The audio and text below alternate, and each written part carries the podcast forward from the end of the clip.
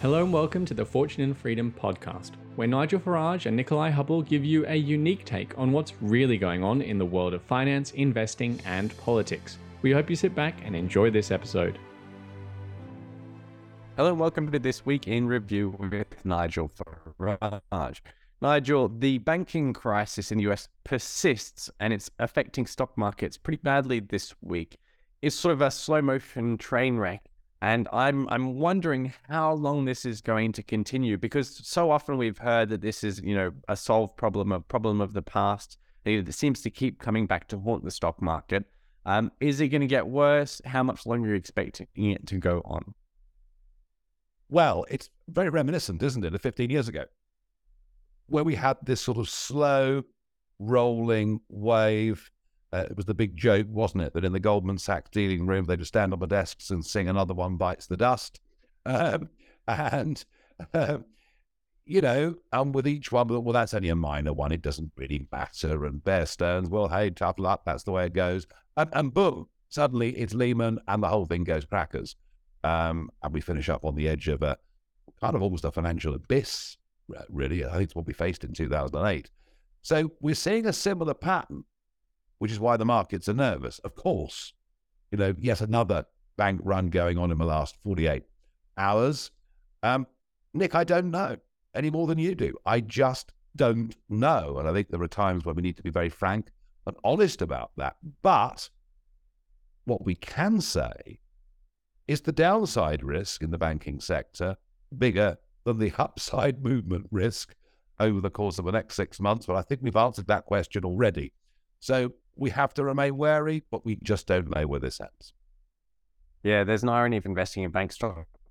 The downside risk is extraordinary, and the upside, it's almost like a, an option. But um, let's not go there. Um, I want to ask you about this chief economist of the Bank of England who's uh, come out on a podcast.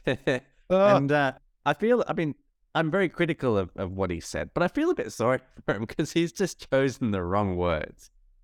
Oh, I'm so sorry. You feel sorry for him? Do you mean this overpaid idiot that works nine till five, that is basically a civil servant stroke bureaucrat? I mean, what a lovely job to have. No late night phone calls, no stress, no worry.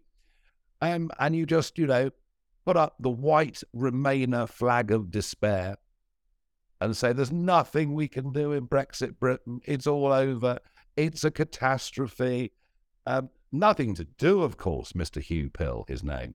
Nothing to do with putting up corporation tax rates. Nothing to do with the cretiny of putting on 20% VAT on goods that are bought by foreign visitors that come to Britain. Nothing to do with the total refusal to re examine the ludicrous IR 35 rules. I mean, the truth of where we are is on one level, Huw Pill is right that we are not doing very well. And we're not doing very well. And it isn't because of Brexit, it's because of this government, which has adopted a big state, high tax, globalist approach. I mean, just think this government white paper on gambling is suggesting that under the age of 25, you're to be treated differently to the rest of the country. Well, I'm really sorry. But, you know, at 25, I had a family, a house, a mortgage, a good job. I mean, we, are almost saying you're not grown up till you're 25. So it's control, control, control. Everywhere you look, everywhere you go, and a diet of absolute pessimism and people like Huw without the imagination to point a way out of it. So I've got to tell you, my sympathy levels are hovering at around about zero. The comments that, that I read were to do with him suggesting that we should accept that we're poorer in order to bring down inflation. And the argument was that the, uh, our imports gas uh, have gone up in price and our exports haven't, and therefore we're poorer.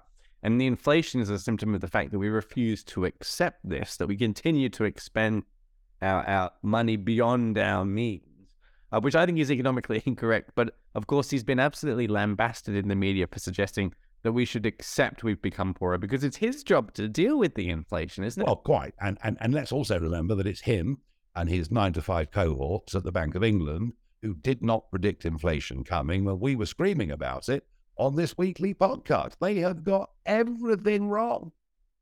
You know, I mean, had he said, "Look, I'm really sorry, guys, we've had absolute balls of this, um, but we're going to put some really constructive ideas forward how we can get out of it because we won't accept getting poorer because that, frankly, is not what civilization's about." I might have said, "Well, what a top guy! I'm going to buy him lunch." Um, he did the complete opposite to that.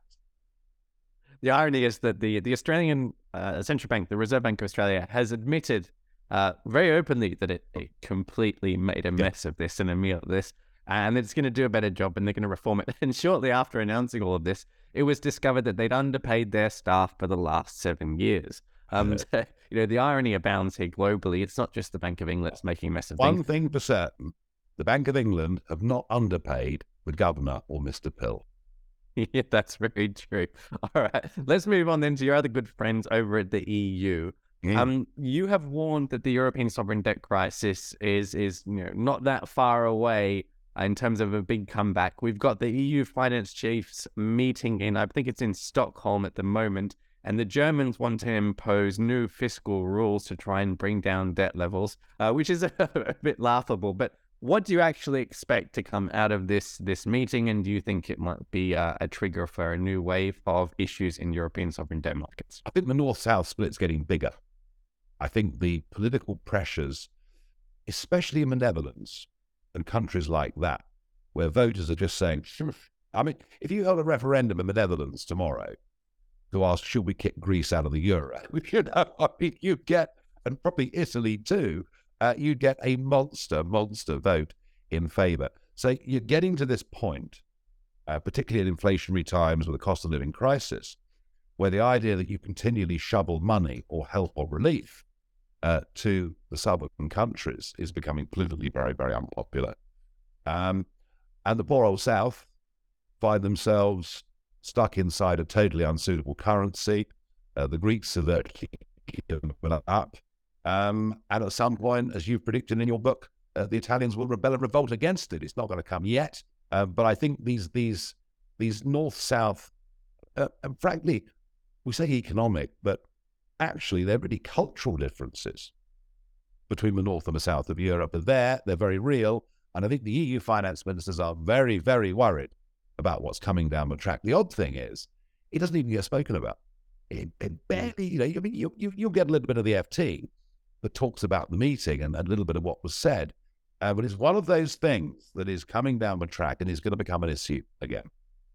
Yeah, it must be ignored, and therefore, when it does pop up, it's very extreme. Um, Oh, yeah. I noticed as well that Manfred Weber, who was supposed to be the next president of the European Commission, according to the rules that were established and then ignored, has suggested that a border fence around the EU may actually be an acceptable policy. And I just wanted build- to get your reaction, Nigel. We're going to build a wall on our southern border. It's going to be a great, big, beautiful wall.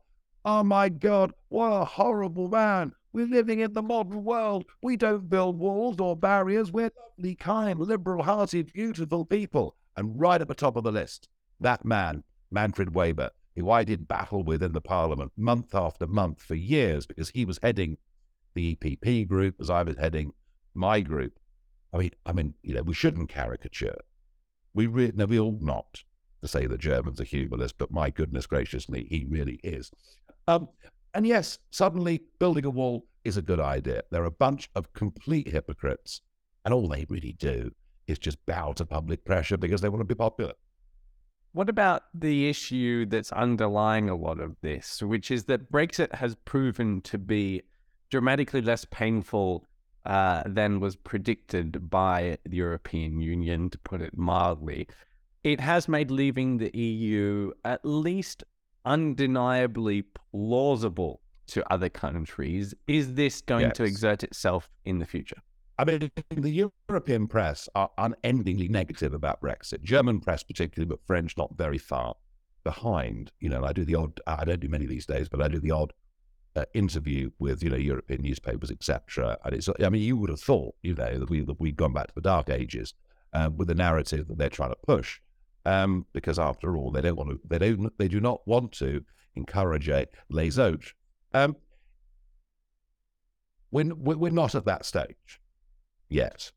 Uh, there are not serious political movements in Europe for leaving the EU at this moment in time. There are movements, but they're very, very small.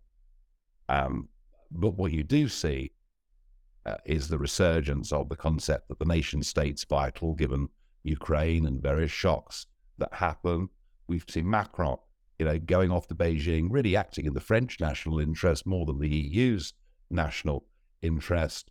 Um, yeah, I mean, look, you know, this is my frustration is, you know, 200,000 jobs will leave the city. Well, there are none that have left the city. You know, net, there are more people working in financial services than there were before the Brexit vote. The frustration is that the British government hasn't done more with the opportunity, or even arguably anything with the opportunity. Um, and that's the big. Somebody in the Telegraph wrote today, um, one of their, Allister Heath, one of their weekly commentators, he said, What Brexit has proved is that our politicians are as useless as the ones in the European Union. And I think that actually sums it up in terms of where we are. But but despite that, as you say, you know, if at some point Denmark or Italy or France, when Le Pen's president, you know, faces this question, uh, then clearly it is a plausible route. What we need to now prove is actually it's a very prosperous one. I think we can sum up today's video by saying that COVID has allowed governments to paper over a series of problems such as migration and the sovereign debt crisis and banking issues and the economy and inflation, all these sorts of issues. Under COVID, it was all sort of, and they had a lid on it by mm. the pandemic. And that lid, lid has now been removed. And, and sort of when we look in the pot, all these issues have become worse in many ways. So they're all going to bubble up, and, and it's going to cause a whole series of crises over the next few years that should have happened over the last few years. That's true. Um, do you think that that's accurate? That's absolutely true. And there's massive amounts of government stimulus which kept the economies afloat uh, and, and, and basically, you know, uh, saved us from going into recession and quite a big recession. Uh, yeah, all on borrowed money.